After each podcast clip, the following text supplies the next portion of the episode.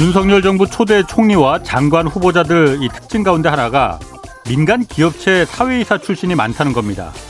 18명의 후보자 가운데 6명이 사회이사 출신으로 특히 6명 모두 바로 지난달까지 사회이사를 지내다가 곧바로 총리와 장관 후보자로 지명됐습니다. 1998년 도입된 사회이사 제도는 말 그대로 경영 전문가들이 회사 바깥 그러니까 객관적 위치에서 좀 대주주와 경영진의 전행을 견제하라는 것이 목적입니다. 아, 이 때문에 미국과 영국의 경우에는 이 10대 기업 사회이사들의 80% 이상이 모두 기업인 출신입니다. 그렇지만 우리의 경우 올해 30대 그룹에서 새로 선임된 167명의 사회이사들 구성을 보면 관료 출신이 51명, 51명으로 30%를 차지했습니다. 그리고 관료 가운데서도 판검사 출신이 26명으로 절반을 넘어섰습니다. 올바른 경영 견제가 목적이라기보다는 대주주의 법적 리스크에 대비한 방패막이라는 그 의심이 높습니다. 물론 민간 기업 사회이사가 고위 공직자가 되면 안 된다 이런 법은 없습니다. 그렇지만 사회이사를 지내다가 유예 기간도 없이 바로 총리와 장관 후보자가 되는 걸 바라보는 이 기업들 입장에선 전문 기업인보다는 관료를 어, 사회이사로 채용하는 관행이 더 굳어질 것 같습니다. 미래를 위한 보험이자 확실한 투자가 되는 셈이니까 말이죠. 네, 경제와 정의를 다잡는 홍반장, 저는 KBS 기자 홍사원입니다. 홍사원의 경제쇼 출발하겠습니다. 유튜브 오늘도 함께 갑시다.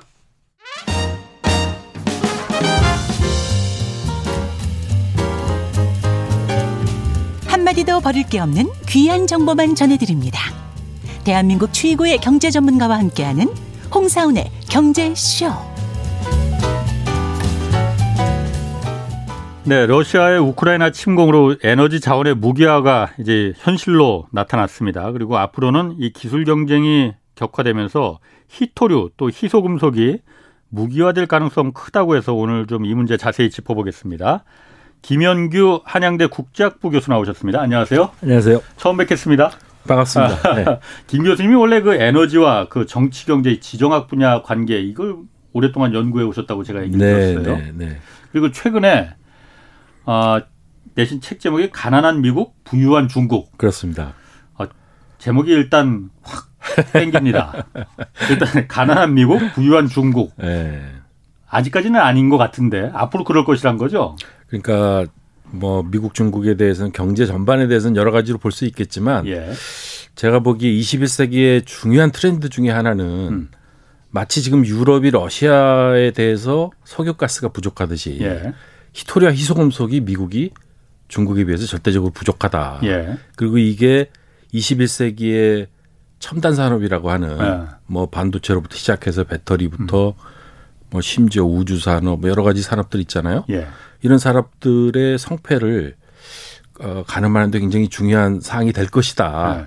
그래서 제가 이 연구를 네. 20세기는 석유가스 시대다. 네. 21세기는 아마 히토리 수소금속 시대일 거다. 과연 음. 미국, 중국 또는 뭐 또 다른 강대국 누가 지배를 할 것이냐. 음. 뭐 그런 것들이 제가 조금 주의 깊게 보고 있는 연구 주제들입니다. 그래서 히토리와 희소금속 때문에 어, 가난한 미국이 될 것이고 부유한 중국이 될 것이다 이렇게 전망을 하시는 거군요. 현재 그렇고 네. 그거를 만약에 바꾸려면 예. 어, 제 생각에는 앞으로 5년 예. 또는 10년 예. 이 기간 동안에 미국 중국이 소위 이제 요즘에 말하는 경제 안보 예. 이런 전략들을 어떻게 세우느냐 음. 여기에 따라 아마 바뀔 음. 수 있다. 이렇게? 생각합니다. 네. 히토류, 뭐 희소금속 말은 많이 들었는데 그게 그렇게까지 뭐 그 중요한 건지 제가 잘 모르는데 그렇죠. 일단 히토류라는 게 희귀한 흙이라는 뜻이잖아요. 맞습니다. 어? 예. 희귀한 흙. 맞습니다. 거기 뭐 여러 가지 중요한 광물 자원이 뭐 많이 들어있기 때문에 그렇다는 거예요. 히토류라는 게 그러니까 뭐에 쓰는 거고 어떻게 맞아요. 거예요? 히토류 광산입니까 그냥? 아. 그렇죠. 히토류가 물론 이제 광산에서 개발을 해서 나오는 거죠. 아. 근데 기존에 이제 우리가 알던 금속들 있잖아요. 예. 기본 금속, 뭐 철, 구리, 어, 어. 뭐 이런 금속하고 분명히 다른 거는 예. 이게 지각의 분포량이 기본 금속보다 훨씬 작을 수 있고 예. 어, 분포량보다는 이거를 경제적으로 채굴하는 게 예. 굉장히 어렵다. 그리고 이거가 이제 지구상에 분포돼 있는 게 중요한데 예. 편제성이죠. 어, 특정한 국가에 많이 분포가 돼 있는 것 같아요. 히토리는. 그래서 이게 지정학적으로 오히려 예. 20세기의 석유가스는 이제 중동에 많아서 문제가 됐다고 그랬는데 이게 현재로서는 중국에 많아서 문제다 이게. 히토류가 어. 그렇게 지금 얘기를 하고 있는데 예. 중국에 많다는 거는 이제 물론 뭐 땅 속에 있다는 것만 얘기하는 건 아니고 예. 이거를 환경적 예. 또는 경제적으로 채굴할 수 있는 능력이 예. 현재는 중국에 다 몰려 있다 이런 말이 되겠습니다. 어. 제그 그 얕은 지식으로는 들은 풍월로는 히토류라는 게 어, 많은 나라에 있는데 그걸 뽑아내는데 굉장히 그러니까 환경 오염이 심하다면서요. 그래서 맞습니다. 안 하는 맞습니다. 거라고 하던데. 그러니까 후진국 산업인 건 아, 그래서 중국에서 많이 그걸 맞습니다. 나오는 거 아니냐라고 맞습니다. 하는데. 네. 그럼 미국도 그러니까 한국도 뭐 환경 오염 정 필요하면은 환경 오염 그 감수하고라도 그 채굴 하면 되는 거 아니에요? 그러니까 그게 이제 원래는 20세기 아. 중반까지는 미국이 히토리 생산국 1위였어요. 아, 원래 전 세계에서 원래 아, 미국에도 많이 있어요. 그러니까 아, 매장량은 많습니다. 아. 서부 개발 시대부터. 예. 근데 그게 이제 70년대 80년대로 오면서 예. 아까 지적하셨듯이 예. 뭐 환경 문제. 예. 왜냐하면 히토리를 개발하면 예. 그 히토류 성분만 나오는 게 아니고 이게 이제 토륨이나 우라늄 이런 것들이 같이 동반돼서 나오고 예. 또 히토류를 이거를 팥에 분쇄하고 또 이거를 뭐 선별하고 예. 정년 재련 이런 과정이 있잖아요. 예, 예. 이때 들어가는 화학 물질, 음. 그 지하수로 오염시키고 예, 예. 또 남은 폐수가 또 어마어마하게 쌓여 있고 예, 그게 이제 현재 중국의 상황인데 그렇게 해서 사실은 1위가 된 거죠. 어. 그거를 미국이 이제 70년대 경험을 하다 보니까 뭐 당연히 민원이 많이 일어났고 서부에 이제 제일 큰 히토류 광산 당시에 어, 네바다의 마운틴 패스라는 광산이 있어요. 예. 현재도 있는데 예. 생산을 다시 시작하고 있는데 예. 이게 이제 그 사막의 지하수를 오염시킨다. 예. 이런 민원이 많이 들어오면서 사실은 마운틴 패스 광산이 결국에는 90년대 문을 닫은 거거든요. 어. 점차로 생산을 예. 줄여나가다가 어, 어. 그런 와중에 중국은 계속 이제 반대로 생산량을 늘려나간 거죠. 물론 음. 이제 환경적인 폐해는 뭐 계속 크게 쌓였을 거다 어. 이렇게 생각을 하는 거고 어. 그래서 지금 보시는 대로 어찌 됐건 중국이 예. 전 세계 히토류를 2010년 현재 예. 98%를 지배했으니까요. 2010년? 2010년 현재. 그러니까 10년 전에? 10년 전에. 지금은 어떻습니까? 지금은 한 56%로 줄었어요, 사실은. 아, 아. 중국의 비중은 예, 56%로 예. 줄었고 대신 이제 그거를 메꾼 나라가 호주. 예. 호주에서 많이 생산을 하고 아, 호주도 환경 규제 같은 거 심하지 않나요? 그러니까 호주는 전략적으로 이걸 지금 수출 산업으로 하고 있기 때문에 아. 마도 중국보다는 예. 환경적인 책으로 할 거라고 생각은 드는데 예. 사실은 현재로서는 과학적으로 이거를 예. 환경적으로 폐해 없이 이거를 추출하는 사실은 기술은 어. 아직은 없거든요. 그래요. 그러니까 호주가 음. 뭐 중국보다는 훨씬 더 환경적으로 관리를 할 거라고 생각은 드는데 음, 음. 어, 어쨌든 호주가 이제 많이 생산을 해서 메꿨고 미국에서도 생산량이 꽤 늘었어요. 음. 그 몇 년 동안에 최근에 몇 년 동안에. 예. 그러나 예. 생산은 늘었으나 예. 여전히 생산된 거를 예. 중국으로 다시 가져가요. 중국으로 다시 가져가서 예. 중국에서 다시 소재화를 해서 다시 미국으로 수입을 하는 거예요. 아 그러니까 그 흙을 그냥 그냥 중국으로 수출해 거기 보내줘서 거기서 이제 화학 처리하고 그래서 정제해서 다시 다시 미국으로 수입을 합니다. 아. 그러니까 어떻게 보면 이게 어 채굴과 그러니까 그 value chain이 예. 채굴이 있고 뭐 제련이 있고 소재화가 있고 예, 최종 예. 부품이 있고 아. 최종 부품은 뭐 여러 가지 뭐 영구 자석을 예. 포함해서 있고요. 그게 이제 전 세계에 흩어져 있는 거죠. 예. 흩어져 있는데 채굴 단계는 중국 비중을 줄인 거예요. 음. 채굴 단계는. 예. 그러나 채굴보다 더 어렵고 화학적 가공이 많이 들어가는 게 이제 재련 단계인데 예. 그거는 중국에서 하는 거예요. 그 재련하고 그런 기술이 어려운 건 아닌가 보죠, 그러면? 아, 사실은 어려워요. 그래요? 사실은 어렵고 어. 그게 이제 중국이 그 대부분 게 화학공학이거든요. 예. 화학공학이고 아마 그 저걸 보셨죠? 왜 그그 그 저희가 소금을 왜 그 구워서 뭐 그 구운 순도를 구운 소금, 아. 순도를 높여서 최고급의 예. 아, 아, 예. 소금을 만들어서 왜 예. 파시는 분들이 있잖아요. 아, 예, 예, 그 과정을 보시면은 저는 한번 본 적이 있는데 예. 어마어마하게 이 불을 떼 가지고 막 이 녹여가지고 다시 어. 또 그거를 다시 또 하고 뭐 이러더라고요. 어. 비슷해요. 어. 그런 과정이에요. 예. 그러니까 대부분의 뭐 금속도 그렇고 희소금속이 예. 그런데 뭐 천도 천도 이상으로 이걸 음. 열을 가열해 가지고 예, 예. 농축을 시키는 거죠. 아, 아. 계속. 예. 소금도 그렇더라고요. 아. 계속 농축을 시키는 거예요. 그렇게 해서 뽑아낸다 순도를 이거죠. 높여서. 순도를 높여서. 그러니까 엄청난 화학 공학이고 예. 그게 사실은 이제 미국 원래 미국 기술인데 예. 6, 70년대에 이제 미국으로 유학 온 중국 그 대학원생들 예. 이제 점차로 배워가 가지고 예. 그거의 최고 기술이 이제 그 아이오와 주립대, 예. 에임스 연구소 이런 데가 이제 그 뭐 원자력 연구를 하면서 동시에 이제 그 기술이 6, 70년대는 최고였다 그래요. 예. 근데 그걸 어. 이제 점차로 중국이 배워가 가지고 예. 7, 80년대 그런 화학 공학을 예. 말하자면 히토 공학이죠. 그러니까 음. 히토 공학을 중국이 빠르게 발전시켜 가지고 예. 미국은 어떻게 보면 공동화되고 80, 90년대로 오면서 대학원생들이 이제 그런 거에는 관심을 안 갖는 거예요. 음. 더 매력적인 무슨 뭐 컴퓨터라 이런 걸로 예. 미국 빠져나가고 아, 아. 중국은 이제 히토 공학이 어, 활황기를 맞는 거죠. 70년대, 80년대 뭐 이렇게 가면서 그래서 중국에서는 히토 공학이 세계에서 최고로 발전해 가지고 보시면은 뭐 80년대, 90년대 이런 때 보시면은 그게 이제 내몽고 대학교에 발전이 돼 있어요. 예. 거기가 히토 광산이기 때문에 예. 바오토 광산이라고 음. 거기에 있는 그 대학교에서는 뭐 교수 숫자나 예. 또는 뭐 최초로 뭐 히토류에 대한 영어 전어를 뭐 발간한다든가 예. 80년대 90년대 음. 그러니까 이게 중국으로 분명히 이런 가공 기술이나 히토 공학이죠 화학 공학 이런 게 중국으로 넘어간 건 분명해요. 그 상당히 음. 발전을 했고 네. 그래서 그게 이제 그 결과 단순히 이제는 이거를 뭐 흙을 뭐 그냥 채굴 해서 파는 게 아니고 네. 그거를 공학에 의해서 값어치를 부가가치를 높이는 거죠. 어. 소재화하고 심지어 연구 자석까지. 그러면 이제 뭐 가격이 아마 수천 배 뛸걸요. 어. 그러니까, 그러니까 이제 중국의 지도자들이 음, 음. 사실은 이게 전략적으로 이제 중국 정부가 이제 정책을 세운 건데 왜 중국이 이거를 히토리를 소금의 값으로 파냐. 예. 어. 전략적으로 싸게 팔면 안 된다. 그렇죠. 예. 음. 그럼 4, 50년 전부터 중국 정부가 그런 미래를 내다보는 눈이 있었다는 겁니까, 그러면은? 저는 그렇게 생각해요. 아니, 그러면 기본적으로 히토리라는 게 그, 그 정제하고 이게 굉장히 힘들고 환경적인 부담이 굉장히 크기 때문에 네. 아, 그 전략적인 광물이라고 이제 알려져 있어요. 맞아요. 김 교수님도 그렇게 말씀하셨지만은 네.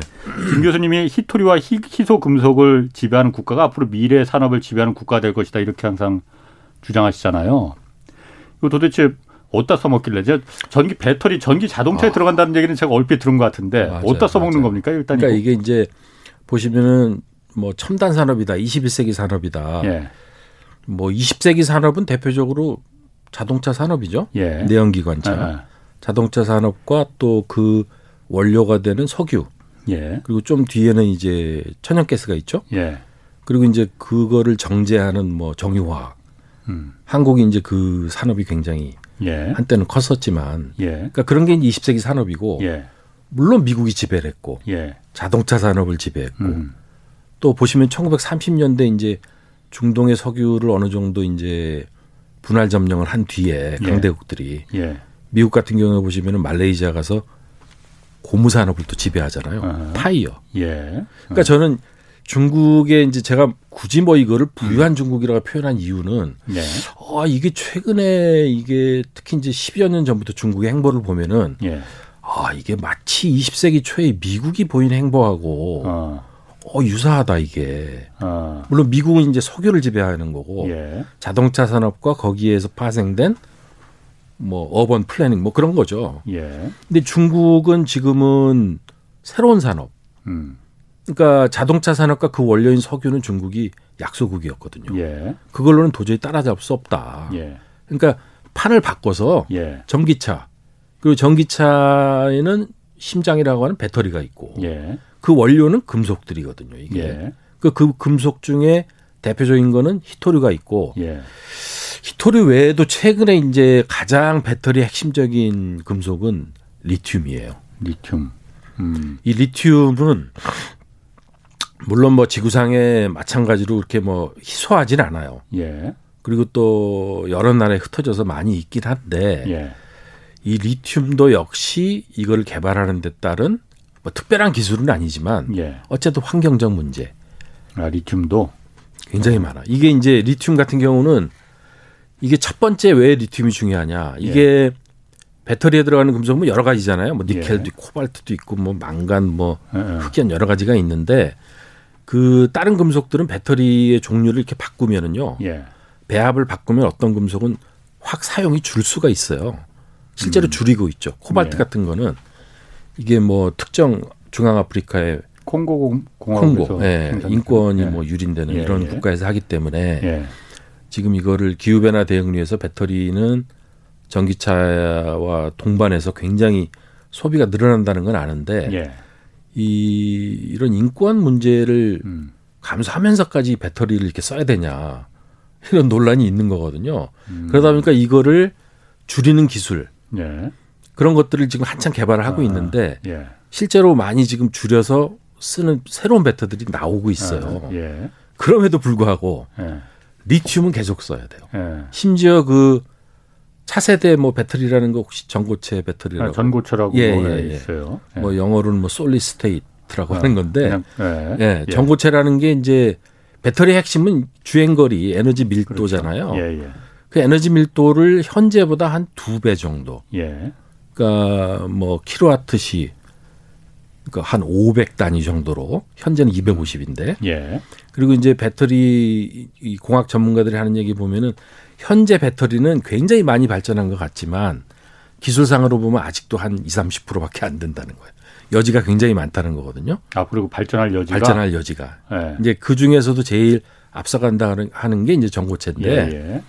그 전고체도 리튬 없이는 안 되는 거예요. 예. 그러니까 음. 이제 최근에 이 배터리 금속 중에서도 보시면은 리튬 가격의 급반등을 우리가 확인할 수가 있는 거예요. 어마어마하게 리튬은 어디서 많이 나요? 어느 나라에서? 아, 리튬이요. 리튬이 제일 많이 묻혀 있는 데는 중남미예요.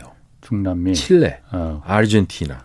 뭐 우유니 호수 뭐 이런 거기는 볼리비아. 볼리비아. 예. 그래서 네. 요 리튬 삼각지라고 리튬 트라이앵글이 어. 중남미고 예. 현재 개발이 많이 되는 데는 칠레, 예. 아르헨티나. 어.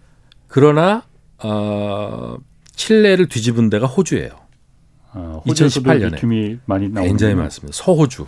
예. 음. 서호주에 리튬 강산들이 많아가지고 예. 거기에 이제 보시면 2010년대부터 네. 물론 2010년도에 왜 히토류를 둘러싼 국가 간의 경쟁이 이제 격화가 됐잖아요.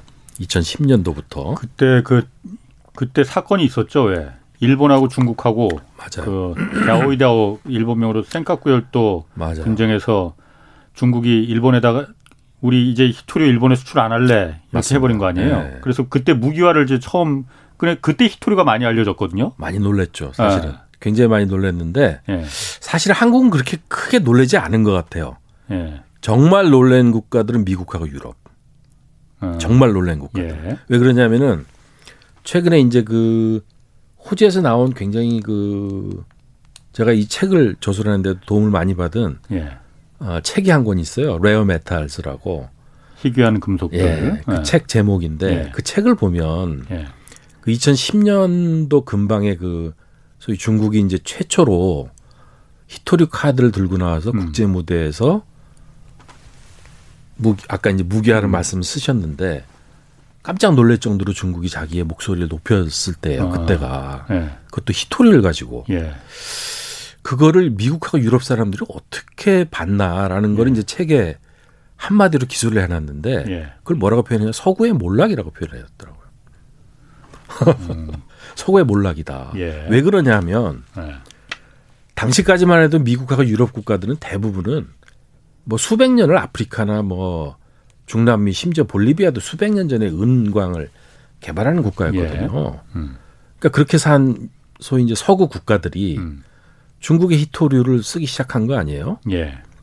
그 1990년대부터 본격적으로 예. 예. 싸게 수입을 해가지고 그 재료를 가지고 소위 이제 유럽 국가들은 특히 이제 야 우리는 기후 변화 대응을 위해서 뭐 더러운 화석 연료는 우리는 음. 안 쓸래. 우리는 깨끗한 어? 전기차도 전기차. 쓰고 예. 태양광 이런 걸로 하지 우리는 예. 그런 거 안 해라고 이제 유럽이 자기들의 이제 이미지를 그렇게 한 거잖아요. 예. 근데 그 원료는 다 중국에서 가져왔던 거거든요. 예. 싸게. 예. 이 유럽 국가들이 특히 중국이 계속 그렇게 해줄 걸로 알았던 거예요. 예. 예. 막상 보니까 2010년도에 그 사건을 보니까 음. 머리를 한 대 얻어맞은. 아 이게 아니구나. 음. 음. 중국은 아프리카하고 다르구나. 예.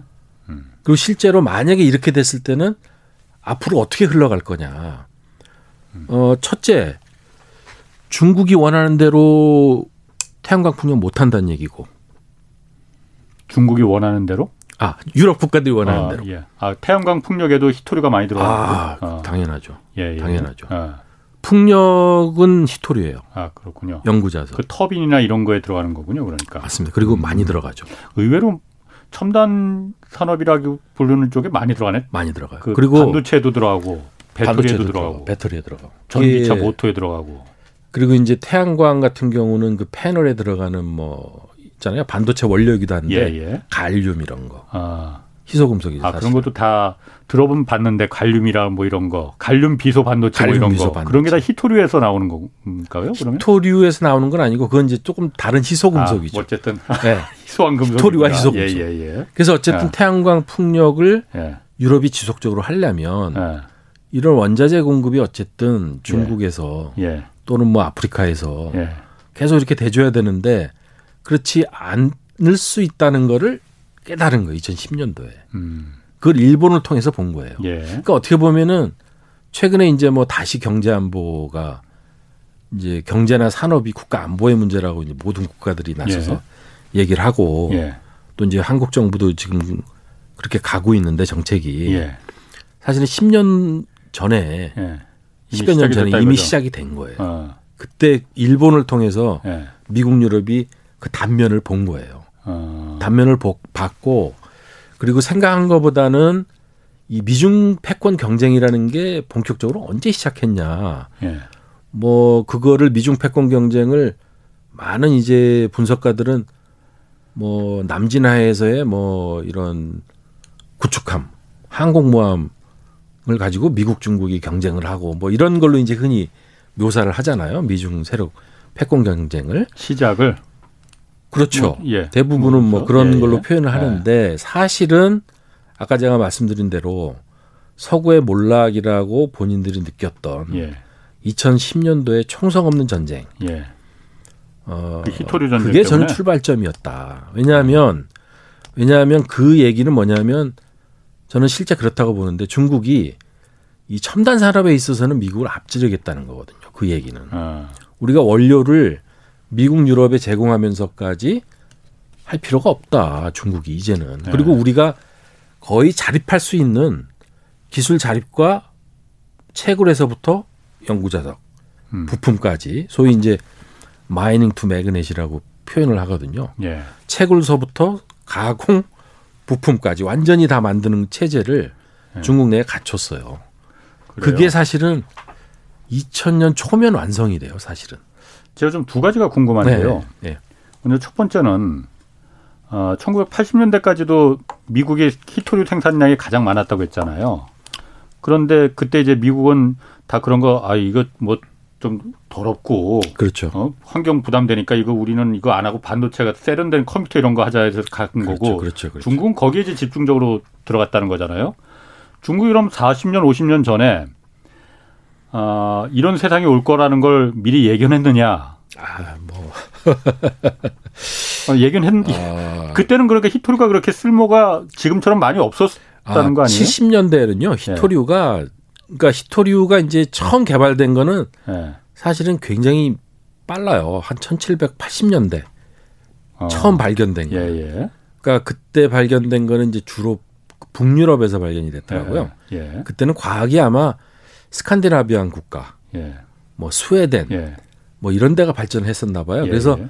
히토류가 이제 그때부터 17개잖아요. 히토리의 그 원소들이 어. 종류가 17개예요. 아, 히토리 안에는. 그렇군요. 예. 그래서 주, 로 이제 그 주기율표라고 아시잖아요. 예, 주기율표의 제일 하단에 있는 음. 57번부터 71번까지 15개. 음. 그래서 란탄에서부터 뭐 루테튬까지. 어, 어렵네. 네, 어려워요. 이게 용어가 해요. 어, 려워요 15번에서 71번까지 15개가 예. 쭉 있고 예. 그리고 이거하고 별도로 완전히 이 위에 또 15번, 예. 32번 요렇게 해서 17개예요. 예. 근데 그 17개 이름이 어, 어려워요, 조금. 어. 란타넘, 뭐, 그러니까 그런 게 이제 뭐. 나중에 40년, 50년 뒤에 중요해질 거라는 걸 중국은 미리 예측을 한 거냐, 그러면은.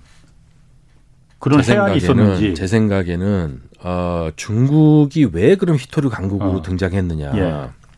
자, 보십시오. 이게 저는 그 리더들에서 좀 찾고 싶어요. 예. 리더들. 예. 한마디로 말하면 중국 지도자들은요, 역대 예. 지도자들. 그러니까 덩샤오팽에서부터 예. 뭐 최근에 시진핑까지 예. 어떻게 보면 예. 어, 히토리 전문가들이에요. 아, 그 리더들이? 그리고 두 명은 예. 그 대학과 대학원 교육 자체가 완전히 지지락. 아. 히토류. 예. 두 명은. 아. 그러니까 반면에 미국 지도자들 보시면 대부분이 법학 전문가들이죠. 아. 그러니까 그 중요성을 미리 알고 실질적으로 알고 있었다 알고 이거죠. 있었어요. 음. 그리고 덩시어핑 같은 경우는 프랑스에 유학을 한 걸로 아는데 예. 유학을 하면서 뭐 제철소, 재련소 이런 데서 뭐 같이 아. 일을 했다. 예, 예. 뭐 이런 기록도 있고. 예. 그 덩시아오핑이 92년도에는 유명한 말을 남기잖아요. 92년도에 뭐 아무도 모를 때 예. 바오토우나 그 히토리 생산 지역을 방문해 가지고 예. 어, 중동에 석유가 있으면 중국엔 히토리가 있다. 그 오래 전에 오래 전에. 그 말은 뭐냐면 어. 히토리로 중국이 뭔가 힘을 행사할 시대가 오지 않겠냐. 지금은 어. 중동이 석유로 힘을 쓰지만 어. 뭐 이런 얘기 아닐까요? 아 덩샤오핑이 그런 얘기를 했습니까? 중동엔 석유가 있는 있지만은 중국에는 히토류가 있다. 그렇게 얘기를 했어요. 92년도에. 어. 그참 실제 지금 네. 현실화되고 있는 게 아닐까요? 그러면은 두 번째 제가 궁금한 네, 거는 네, 네. 히토리가 물론 중요한 그 원자재 금속이긴 하지만은 원자재만 있다고 해서 그런 뭐 전기차든 뭐 그 모터든 이런 맞습니다. 기술이 있어야만 되는 거지. 맞아요, 원자재만 맞아요. 있다고 해서 이게 그 맞아요. 패권을 갖고 가는 건 아니잖아요. 아 정확히 지적을 해주셨는데 네. 최근에 이제 뭐 국제 뉴스나 이런 걸 보시면은 네. 많은 뉴스들이 있지만은 잘 이렇게 따라가 보면 예. 어그 한 가운데 뭔가 이 새로운 동력화와 지능화 이게 이제 21세기의 산업의 중요한 하나의 트렌드라는 걸 알 수가 있고 예. 그 과거에는 이제 액체 연료를 써가지고 이걸 실린더에서 뭐 펌프를 해가지고 예. 파워를 냈다면 예. 지금은 소위 말하면 이제 히토리나 연구자석 같은 거를 모터에 넣어가지고 거기서 동력을 얻는 거거든요. 음. 그러니까 어떻게 보면 기술의 어떤 대전환과 혁신이 이루어지는 건데 예. 이 과정에서 보면은 최근에 이제 반도체하고 배터리, 예. 반도체와 전기차 이게 예. 이제 중요한 하나의 두 개의 산업으로 그렇죠. 등장을 하고 예. 또 보시면은 뭐 코로나 19 때문에 뭐 반도체가 특히 뭐 예. 차량용 반도체가 뭐 턱없이 부족해가지고 예, 예. 이 전기차나 맞아요. 완성차 업체들이 뭐 세탁기를 뜯어갖고 거기서 반도체를 빼가지고 그걸 차량용에다 넣는다 뭐 이런 얘기 있잖아요. 얼마 전에 그 그렇대요. 아 그거는 아. 미국의 그 네. 테슬라 같은 아. 그 전기차 업체 리비안이라고 있잖아요. 네, 리비안 그 리비안의 네. CEO가 한 얘기예요. 아, 그렇게 하고 있다 아, 자기들이. 예, 예. 그 정도로 지금 반도체가 부족한데. 어, 그러니까 전기차도 반도체가 없으면 못 들어간다는 얘기고. 물론이죠.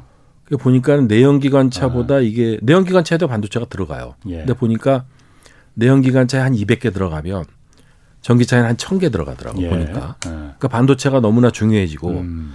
또 어떻게 보면 반도체는 새로운 미래차의 두뇌라고 볼 수 있는 것 같아요. 예. 그렇다면 예. 이제 그 심장은 아. 배터리고. 예. 근데 이제 그 배터리를 굴리려면 물론 기술이 중요하고 예. 아까 말씀드린 대로 에너지 밀도를 높이는 음. 기술 경쟁. 어마어마하게 일어나잖아요. 지금 그 기술 경쟁이.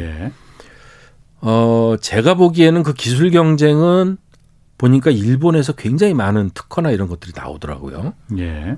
배터리에 관한. 예. 그 숫자는 일본이 제일 많고, 그 다음에 이제 미국이 많고, 예.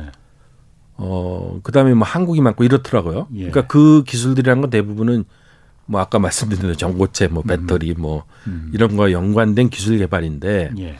그러니까 미국, 일본, 한국은 기술 개발로 이걸 넘어가려고 그러는 거예요. 음. 중국도 그 한방의 기술이 있긴 있어요. 배터리도 음. LFP 이런 거. 어. 혹시 들어보셨나요? 들어본 것 같아요. 아 들어보셨죠. 아, 예, 예. 그러니까 배터리라는 게 그러니까 그 배터리에 들어가는 예.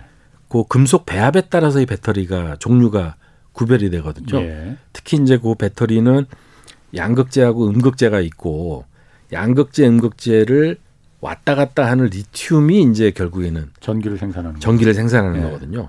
근데 요 양극재의 배합에 예. 금속이 여러 개가 들어가는 거예요. 예. 거기에 이제 뭐 NCM, 예. NCM 배터리다, NCM 양극재다 그러면 니켈, 코발트, 망간이 들어가는 거고 예. NCA다 그러면 니켈, 코발트, 알루미늄이 들어가는 거예요. 어. 그러니까 그 이유는 음. 코발트를 좀 안 쓰기 위해서 아, 알루미늄을 쓰고 어. 또 하나는 이제 NCM 중에서도 어. 처음에 나온 NCM 양극재는 아, 교수님 너무 깊게 들어가면은 아 그렇죠 네, 아무도 못 알아듣습니다. 맞아요, 맞아요. 그 어쨌든 제가 뭐 드리고 싶은 말씀은 중국의 한방이 기술이 있다 기술도 한방의 기술이라는 건 이제 어. 이거를 좀그 리튬 인산 처리라 그래가지고 예. 싼그 어. 금속으로 중국이 음. 지금 경쟁력을 올리고 있는데 예. 어떻게 보면 제가 보기에는 이 전기차 배터리의 현재 구도는 예. 중국이 물론 이런 리튬 인산철 같은 기술도 하고 있지만 예. 중국은 뭐니 뭐니 해도 값싼 원재료예요. 원재료. 자기들이 장악하고 있는 원재료. 그걸 또 무기화할 수 있는 거. 아. 이거고 네. 미국, 일본, 한국은 기술이에요. 네. 이이 두 개가 지금 가고 있는 거예요. 잘 보시면 네. 미국 쪽에서 하는 얘기하고 중국 쪽에서 하는 얘기 또는 LG 엔소리 하는 얘기하고 중국의 배터리 1위 예. CATL 거기가 하는 얘기를 잘 보세요. 예. 걔네들이 하는 얘기는 잘 보면 이 누가 이거를 올라서 지배하느냐 이거를 잘 보시면 예. 어떻게 해서든지 미국은 한국 배터리 기업들을 데려다가 예. 새로운 전고체 배터리나 뭐나 기술을 통해서 예. 표준화를 이루어 가지고 중국을 압도하려고 그러는 거예요. 예. 중국은 물론 리튬 인산철로 값싼 배터리로 가고 음. 그 와중에 자원 원자재를 확보해서 값싸게 확보해서 경쟁력을 확보하는 거예요. 음. 그러면 지금 미국하고 중국이 어쨌든 무역 전쟁에서 지금은 기술 경쟁으로 지금 붙고 있는데 뭐 첫 번째는 반도체에서 먼저 붙었어요. 곧 이어서 배터리도 붙을 거고 그렇다고 생각이 뭐 전기차도 들어요. 붙을 거고 네, 그럴 거예요. 그런데 원자재는 그럼 중국에서 지금 히토류라는 것 때문에 그렇습니다. 그 미국이 네. 의존할 수밖에 없는 거잖아요. 그렇게 생각이 듭니다. 네. 그러면은 이미 10년 전에 일본하고 중국이 그 다오이다오 센카쿠 열도에서 붙었을 때 다 봤듯이 어, 중국이 언젠가 저걸 무기화할 수 있겠네. 저걸 우리한테 아, 안 팔면은 우리가 맞아요. 아주 큰 코를 다칠 수가 있겠네라는 걸 다 생각하고 있었을 거 아니에요. 맞습니다. 예. 그럼 미국도 그럼 무슨 대책을 그러니까 저희가 저희가 이제 사실은 제 책도 예. 그 제가 이걸 쓰게 된 근본 동기도 예. 제가 이거를 좀 이렇게 나름 조사를 해서 이렇게 가다 보니까 예. 지금 말씀하신 대로 예. 강대국은 강대국대로 또 네. 한국은 한국대로 어 이게 회색 코프소라는 거 아시죠? 아, 그럼 네. 알죠. 멀리서 위기가 있는데 잘 느끼지 못했다. 그런 거더라고요. 네. 그냥 눈 뜨고 그냥 당하는 거예요. 예. 그리고 2010년도 같은 경우에 분명히 이게 자원무기와의 징후가 있고 예. 가난한 미국과 부유한 중국의 사인이 음. 나온 거예요 그때. 음. 예. 예. 제 용어대로 말하자면 예, 예. 그 사인이 나왔음에도 불구하고 또 다시 예. 반복을 하고 있는 거죠. 예. 그 전략적 실수들을. 예. 그때를 돌아보면 사실 오바마 정부잖아요. 오바마 정부인데 그때 돌아보시면 뭐 금융위기로 미국 유럽들이 다 어려운 상황이었고 첫째는 어, 중국은 반대 상황이었고 또 하나는 이제 기후 변화 대응 때문에 오바마 정부는 지금 바이든 정부도 그렇지만 기후 변화 대응을 위해서 중국의 협력을 굉장히 절실히 원하던 때였어요. 음. 당시는 오바마는 네. 거의 기후 변화 대응의 실적에 아주 올인하던 대통령이었고 음. 그러다 보니까 기후 기술을 중국에 전수를 해서 어떤 글로벌 기후 대응의 실적을 내고 싶어하는 이런 목표를 가지고 있었기 때문에 예. 중국을 그렇게 그런 사인이 나왔음에도 불구하고 예. 중국을 그렇게 무기화하는 걸로 보고 싶지 않았거나 보지 않았거나 눈을 가렸거나 아, 그렇게 충분히 싶... 대응을 어. 못했어요. 아 그렇게 보고 싶지 않았다 이거죠, 그러니까 충분히 대응을 못했어요. 아, 그러니까 보시면 네. 바이든 대통령이 2021년 1월달에 왔단 말이에요. 예. 바이든 대통령의 그 메시지를 잘 보세요. 예. 메시지는 두 개거든요. 바이든 대통령의 메시지는 예. 집권 시부터 첫째 기후 변화 대응. 예. all of government approach예요. 전 정부적인 음. 총력을 기울여서 기후 변화 대응을 하겠다. 네. 동의를 해요, 저도. 왜냐하면 어, 기후변화 대응을 잘 해야 예. 강대국 지위를 유지할 수 있기 때문에. 음흠. 왜냐하면 전기차, 반도체 이런 거잖아요. 예. 기후변화 대응이라는 건. 예, 예, 그러니까 그걸 잘하는 건 분명히 맞고 아. 다만 오바마 정부와는 다른 한 가지가 있다. 중국과의 경쟁에서도 승리하겠다. 예. 이게 바이든의 두 가지 메시지거든요. 예. 그 중국과의 경쟁을 하면서도 기후변화 대응을 하겠다. 음, 음. 어떻게 보면은 이율배반적이죠. 왜냐하면 기후변화 대응을 글로벌하게 하려면 최대 배출군 중국 지원 없이는 안 되는 거거든요. 그렇죠. 그래서 그게 이제 바이든이 어떻게 보면은 네. 뭐 이율 배반적인 예, 그런 예. 거이기도 한데 음. 뭐 현재 아무튼 그 모토로 지금 가고 있는 거고 예. 저희 이제 한국 정부도 뭐 기후 변화 대응을 수사적으로 너무나들 많이 말을 쓰고 음. 또 우리가 NDC 국제사회에 약속한 뭐 목표치가 뭐 짱네 뭐 많네 뭐 이런 논란이 있지만 예. 저는 그 수사적인 걸 떠나서 예. 어 전기차 배터리의 경쟁력을 최고로 가져가는 국가가 예. 불을 거머쥘 거고 예. 또 강대국이라면 세계를 지배할 거는 분명해요. 음. 그러니까 굳이 그거를 기후변화 대응이라고 표현을 안 하더라도 음, 연결돼 있다. 그럼요. 산업의 경쟁력을 가져가는 음. 게 기후변화 대응이기 때문에 예. 그거는 뭐 분명한 제가 보기엔 부정할 수 없는 목표인 음. 것 같아요. 어느 정부이건. 알겠습니다. 그러면은 어쨌든 히토류라는 게 그리고 희소금속, 리튬 같은 희소금속이 어쨌든 갈수록 이번에 러시아하고 우크라이나 사태에서 봤듯이 이번엔 에너지가 무기화됐지만은 그렇죠. 한쪽이 많이 갖고 있는 거 분리해줄 때야 니들한테 안 팔아 잃어버리면은 매우 곤란해지잖아요. 그걸 봤잖아요. 당연하죠. 히토류나 희소금속이 만약 그렇게 될 가능성도 있는데 우리는 미국이 뭐 그렇다지 알아서 하라고 하고 우리는 그럼 어떤 일에 자원에 대한 안보 전략 뭐 어쨌든 오늘 새 정부 출범했습니다. 그렇습니다. 예. 어떻게 이 자원에 대한 안보 예, 전략 예, 갖고 가야 되는 겁니까? 예. 뭐 공교롭게 제가 아무튼 현 정부에 시작하는 날 와서 제가 이런 얘기를 하는데 예. 또그 윤석열 정부의 목표 중에 하나가 또 중요한 게 경제 안보로 지금 돼 있기 때문에 예. 어 경제 안보는 뭐 이제 피터 나바로가 한 말을 다시 말씀드리자면 경제 안보가 곧 국가 안보다. 예. 경제나 통상 산업이 그 전에는 경제 영역에 별도로 있었는데 예. 이거를 안보로 보겠다는 건데. 예. 어 맞습니다. 저도 한국 정부의 현 위치에서도 음. 당연히 이거를 국정 목표에 예. 우선순위에 두고 추진을 해야 되고 예. 거기에서 봐야 될 게 역시 우리가 경쟁력을 갖고 있는 반도체와 배터리. 예. 반도체 배터리 상황을 보시면 예. 아까 제가 말씀드린 대로 코로나 19의 말미에 음. 어, 급격한 반도체 시장의 변화가 왔고 그게 이제 반도체 시장은 크게 보시면은 뭐 메모리 반도체 시스템이 있는데 예. 메모리는 한국이 굉장히 경쟁력이 센데 예. 삼성전자가 시스템은 약하다. 예. 시스템 반도체는 특징이 설계하는 회사하고 제조하는 회사 개발하고 제조하는 회사가 생산하는 회사가 예. 나눠져 있다는 건데 예, 예. 어쨌든 이 분야가 앞으로 더 커갈 거다. 예. 지금 이런 거거든요. 예. 어 근데 이제 마침 보니까 이게 코로나 사태로 인해서 뭐 수요가 줄어들어서 이거를 차량용 반도체를 안 만들다가 음. 생산 라인을 안 만들다가 주로 이제 집에서 컴퓨터만 하잖아요. 사람들이 예. 많이. 그래서 대부분 반도체 칩이나 이런 거를 뭐 IC 컴퓨터 이런 데에 들어 IT에 들어가는 것만 많이 하고 네. 생산 라인을 자동차로 확 줄여놨는데 갑자기 이게 자동차 수요가 그렇죠. 늘어나면서 이제 예, 예. 됐다 이런 거잖아요. 예. 그래서 저희가 이제 그런 반도체 시장의 급변도 받고 예. 또 하나 급변동은 이제 전기차에서 일어나는데요. 예. 아까 이제 코로나 때문에 뭐 IT 수요가 늘어나고 예. 그런 거와 마찬가지로 전기차 확산이 굉장히 빨리 되고 있거든요. 그렇죠.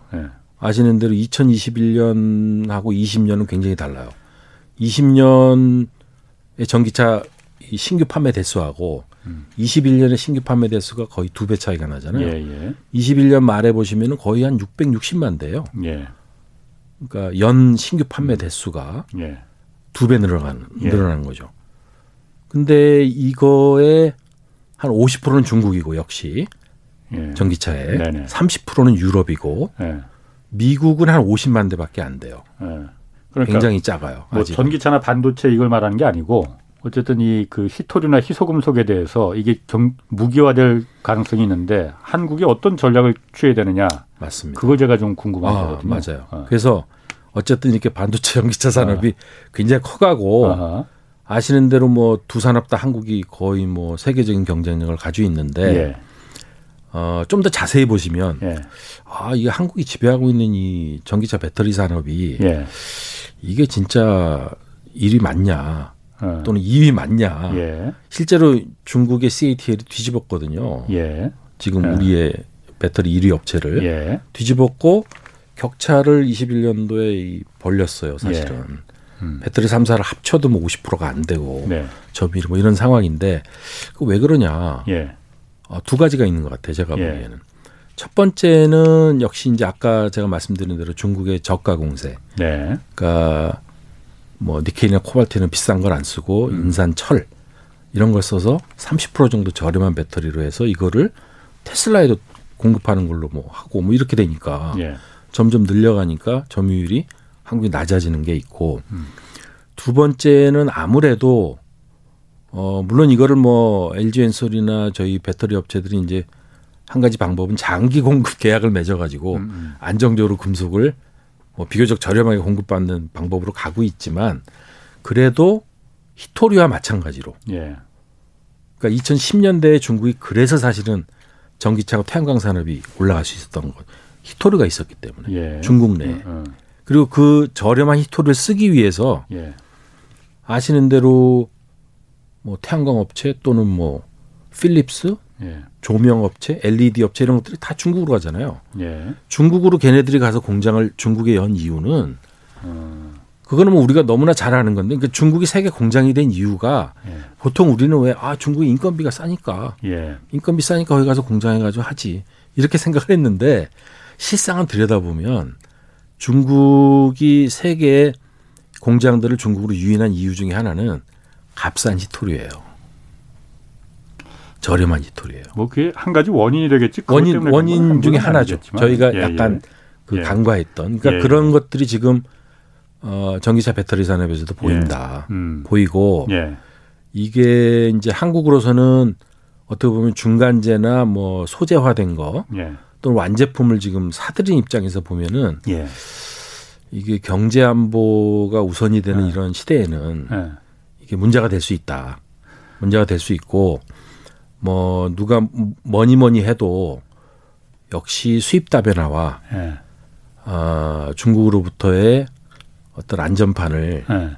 중국 이외 국가에 마련해야 되는 음. 게 아니냐 이런 것들은 뭐 계속 나오는 얘기인데 사실은 그런 방향으로 가고 있어요. 그 지금 댓글에서도 네. 좀 실시간 댓글에서도 좀 많이 올라오는데 네네. 북한의 히토리가 많습니까? 북한의 히토리를 개발하는 건 그 대안이 될 수 없는지 그렇게 물어보는 분들이 아, 많은데 맞습니다. 그게 이제 저희의 이제 경제 안보 전략 중에 하나는 예.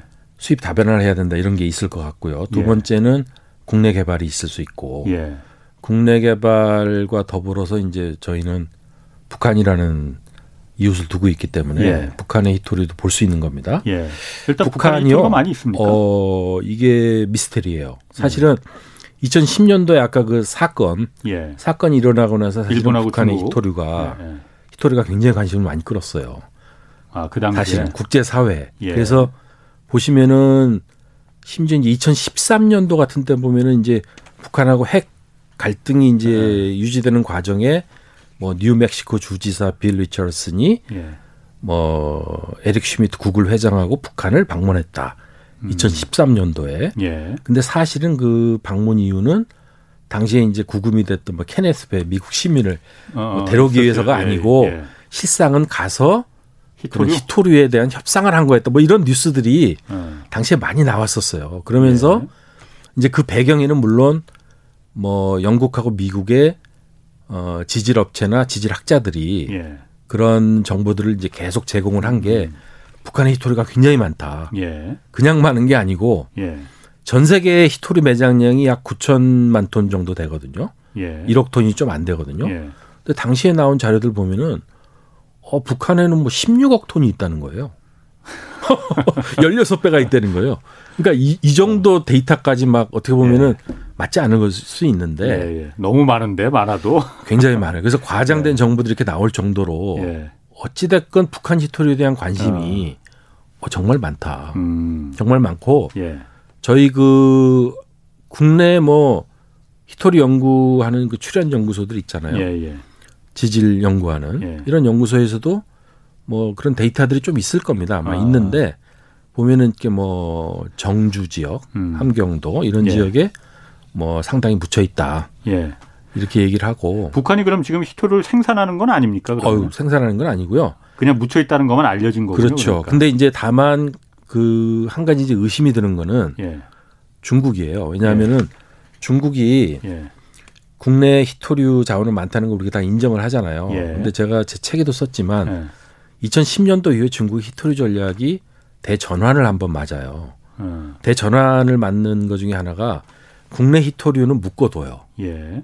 묶어두고 어. 아시는 대로 이거를 뭐뭐 뭐 블랙 마켓에 뭐 제공하 이런 걸 철저히 다 관리해가지고 꽝꽝 막아놓고 예. 해외 가서 개발하는 거예요. 어. 어떻게 보면 이제 히토류가 중국 히토류 전략 2단계로 접어드는 거예요. 음. 요건 내비두고 미국 유럽에도 안 주고 전략 광물로 그렇죠. 관리하는 거군요. 비축을 하는 거 오히려 예. 남는 거는 비축을 예. 하고 아프리카나 예. 또는 미얀마 예. 또는 북한 음. 아마도 예. 아. 이런 데 가서 개발하는 목표가 아니었나. 아. 그리고 실제로 보시면은 미얀마는 왜 중국의 윈난성이라고 그 남부에 윈난성에서 내려가면 미얀마하고 연결이 돼 있잖아요. 예. 그 최근에 그 히토류 생산량 통계를 보시면 예. 어 한 세 개 국가 정도가 생산이 급격히 늘어난 통계가 어. 나오는 걸 아실 어. 수가 있어요. 예. 2018년 이후에 예. 하나는 아까 제가 말씀드린 대로 호주, 예. 두 번째가 미국 예. 생산량이 매장량이 예. 아니고요. 예. 세 번째가 미얀마예요. 음. 미얀마가 생산량이 확 는 걸로 나와요. 예. 갑자기. 이거 어떻게 된 거냐? 조사를 좀 해봤거든요, 제가. 그리고 일부 저희 그 전문 신문에 이제 그런 보도가 된 게 있는데, 네. 어, 중국의 자본이 윈난성에서 미얀마로 내려오는 히토류 광산이 100여 개가 있다고 그러더라고요, 거기에. 음. 그리고 그 히토류가 히토류에는 경히토류가 있고 중히토류가 있거든요. 예. 근데 연구 자석에 쓰이는 진짜 알짜배기 히토류는 중히토류예요. 중히토류. 중히토류. 어. 그러니까 무거운 히토류를 말하는 무거운 히토류인데 예, 예. 어, 값도 비싸고 어. 사실상 중히토류는 어, 중국밖에 없어요. 어. 그러니까 미국이 더 어려운 거죠, 사실. 예. 그런 점들이. 중국 밖의 중히토류는 정말 연구 자석을 만들 수 있는 히토류는 중국의 남부거나 예. 그린란드밖에 없다고 미국이 어느 정도 음. 확인을 한 거예요. 예. 그러니까 예. 이거는 미국을 더 어렵게 만드는 거예요, 사실은. 예. 그 밖에 있는 데가 미얀마예요. 음. 중히토류가. 예. 그 중국 자본이 내려와 가지고 100개 히토류 광산을 개발을 했다. 예. 그리고 이미 그게 한 3만 톤 정도 된다. 음. 전 세계에 한 17만 톤 생산이 되거든요, 지금. 예. 17만 톤 중에 3만 톤이 미얀마에서 된 거예요. 그 중히토류 연구 자석을 만들 수 있는 고급 히토류군요, 그러니까. 그거를 다 중국으로 아. 가져간다. 이런 보도들이 아. 어, 보도와 조사 결과가 아무튼 좀 있습니다. 그러니까 그런 걸 봤을 때 예. 지도를 보시면은 중국 영토에서 어떻게 보면 조금 서방 국가하고 뭐 이렇게 침투를 받을 수 있는 데가 미얀마고 예. 북한이잖아요, 사실은. 예. 비슷하거든요 영토적으로 아. 군사적으로 봐도. 예. 그러니까 미얀마가 이제 자원 개발한다 그랬을 때도 미얀마이거나 음. 북한이거나 이렇게 되는 거거든요. 예.